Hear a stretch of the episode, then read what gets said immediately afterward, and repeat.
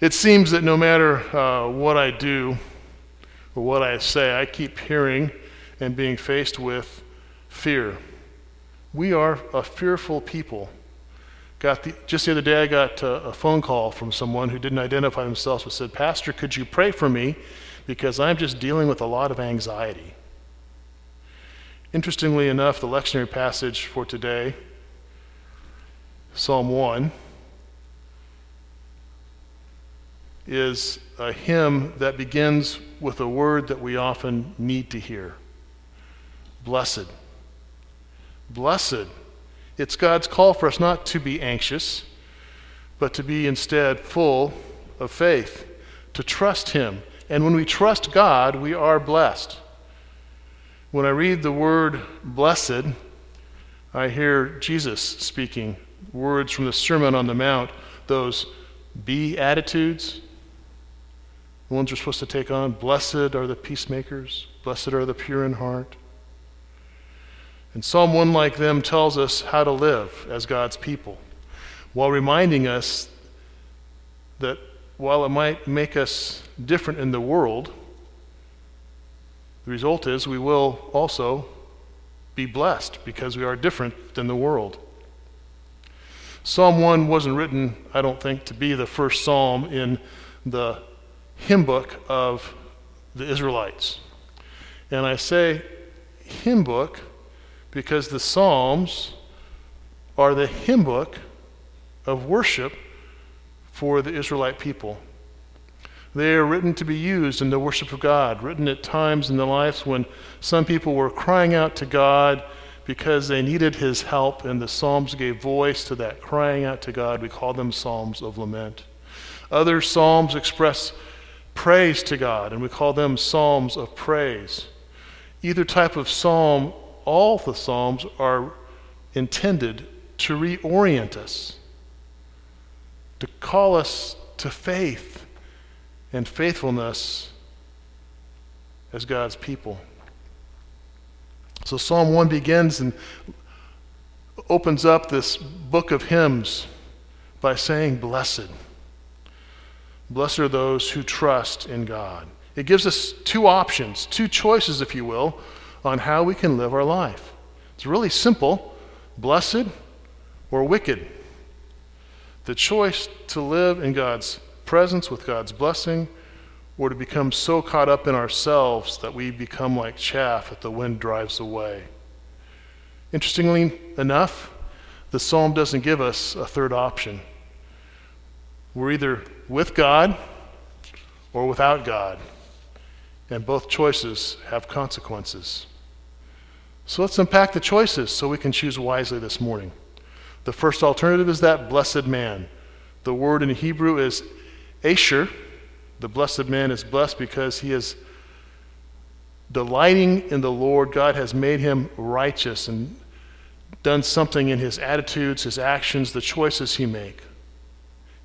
It's interesting that the Bible even tells us the man is blessed because he walks not in the counsel of the wicked, stands not in the way of sinners, or sits in the seat of scoffers. And just think about that for a minute.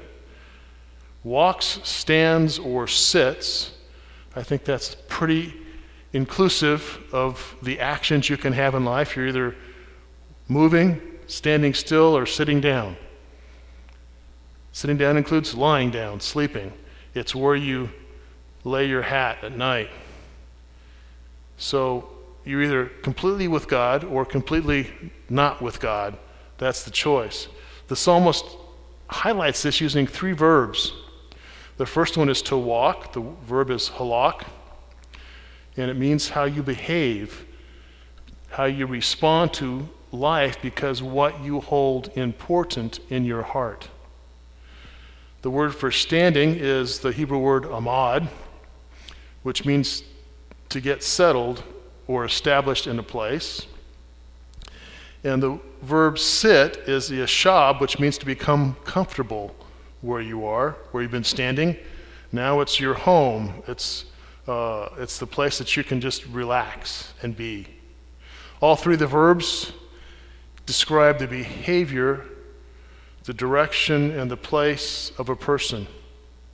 In this case, all are descriptive of a person following their own desires and their own way of doing things without consideration of what God says is right.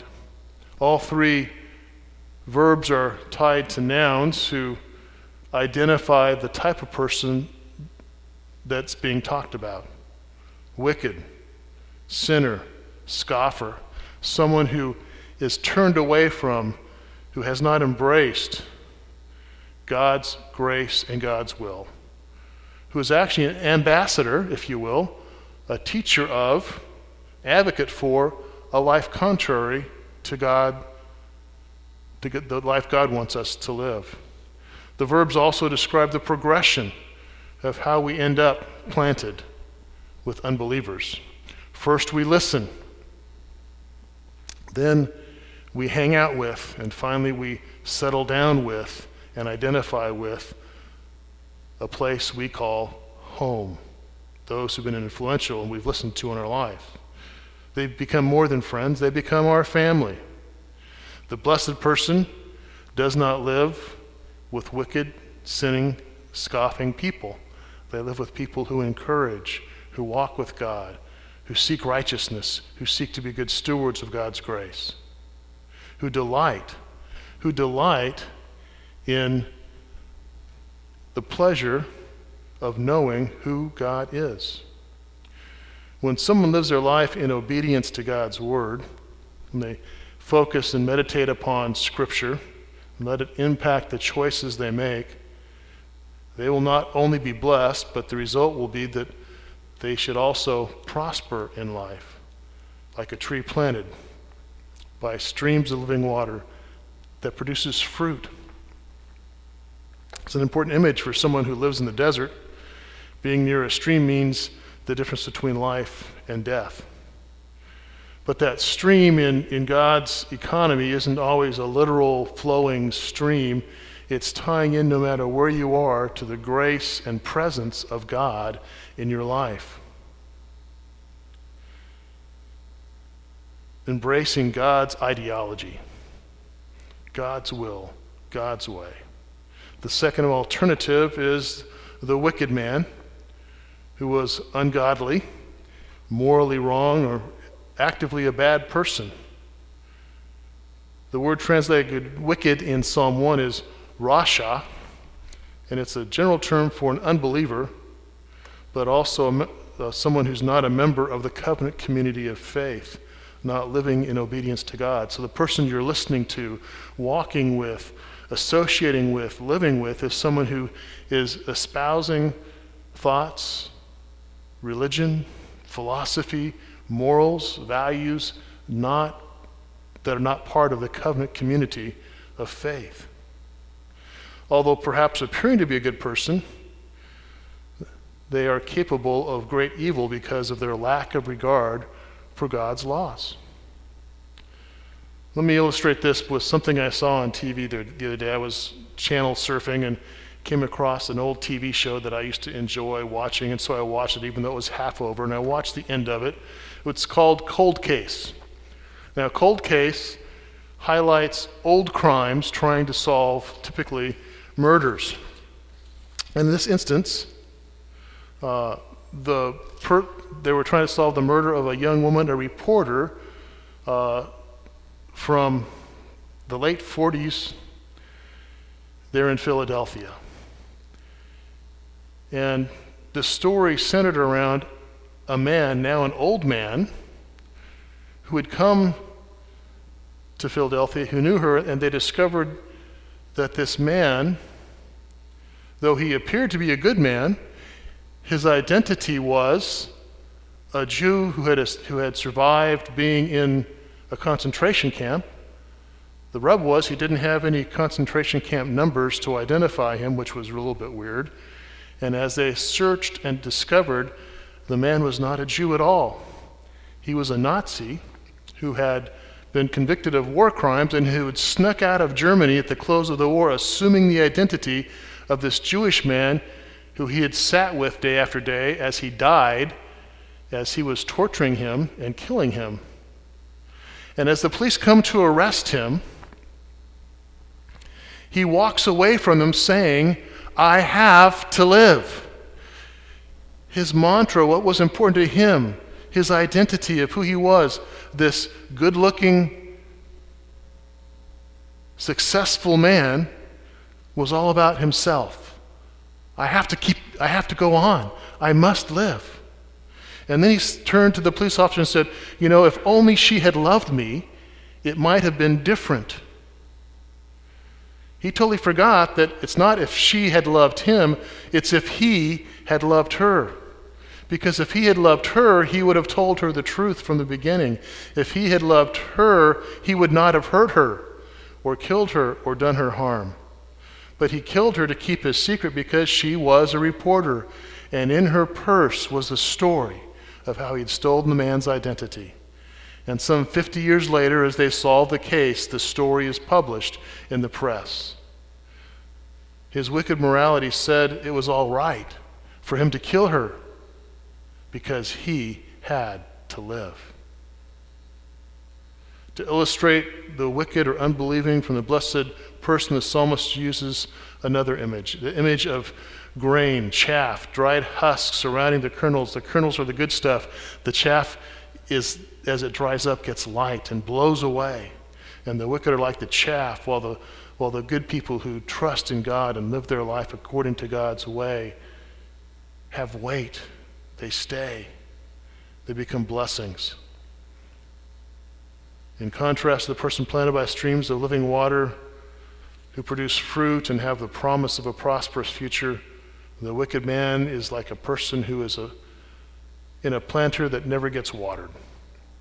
They have no depth to them. I still remember when I was studying for my marriage and family therapy master's uh, at Fuller Seminary that I got in conjunction with my master's of marriage of theology, so I could be ordained in the Presbyterian Church.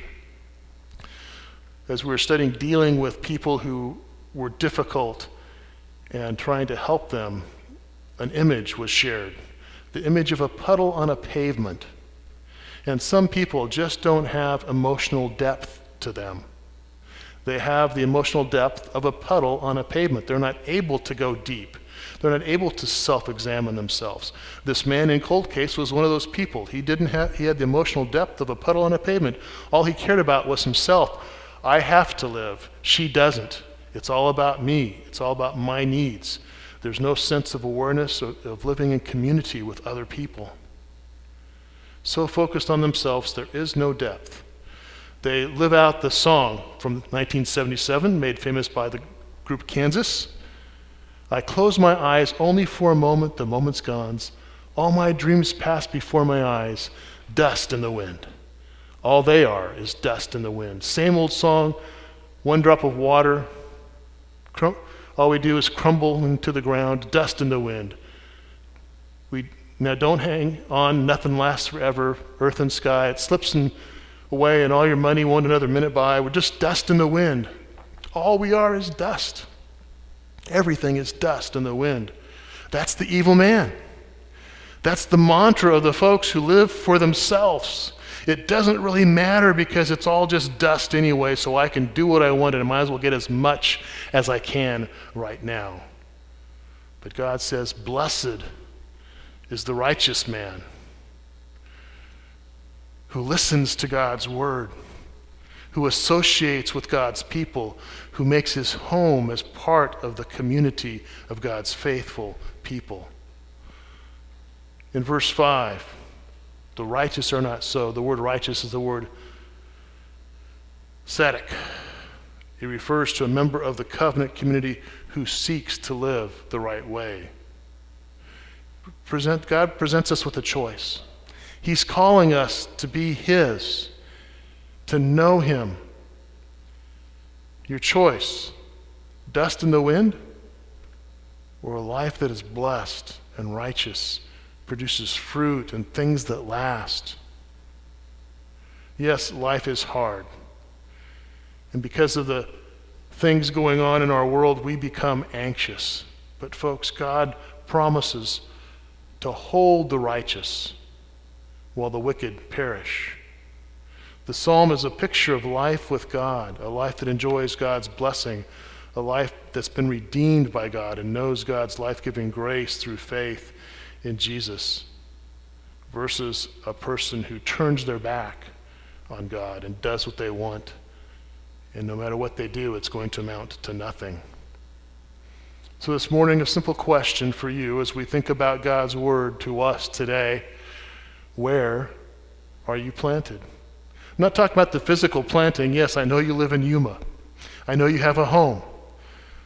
But in your spirit, in your being, in, in what determines who you are as a person, are you planted in God's word? Are you seeking a relationship with God through faith in Jesus Christ? Or are you just a puddle on a pavement, stuck in your own thoughts and desires? No roots, no discernment, no depth, soon to become chaff and perish. If you are seeking to plant your heart in God's grace, then you need to drink daily from that living stream. There's a problem in the desert. It's called dehydration. We've all experienced it at some point. We don't drink enough water. So I want to challenge you this morning as you find yourselves planted in God's grace, because I think that's the choice you want to make. I want to challenge you to do something to read through the Psalms. People say, Oh, I don't know where to start to read in the Bible. Well, here's a good place for you to start read the Psalms. Interestingly enough, Billy Graham, for like 50 years, read five Psalms and one proverb each day. So every month he would read through Psalms and Proverbs. In addition, he would read some other parts of the Bible, so he would read through the Bible constantly. Did you realize that if you read five Psalms a day, you read through the Psalms in a month? If you read one a day, it's going to take you five months. That's not long. And it give you, if you just do one a day, you don't have to worry about where was I. You just can concentrate on the message of that psalm that day and think about it, meditate on it. Let it sink into your heart. Draw from it. Yes, if you're hurting, a way to cry out to God and lament. But all those psalms of lament end with an affirmation of faith. So it will teach you that, yes, it's okay to cry out to God and say, God, this is not fair. I don't know what I'm doing. Where are you? I need you. But it also ends with a call that says, but still, you're God. You're in control. I will praise you. I will be with your people in the sanctuary. Let the Psalms speak for you and to you. Spend some time in God's Word. And when you're done, don't stop. Do it again. As you do this, you will come to delight in the Word of the Lord, and you will find that you are blessed. Let us pray. God, we pray for your people this day that you would help us to be blessed by you. Give us the strength to turn to your word, to think about it, to meditate on it, to let it sink into our hearts and impact the choices we make. And then let us be good stewards of that grace in our relationships with others. For your glory and your praise. In Jesus' name we pray. Amen.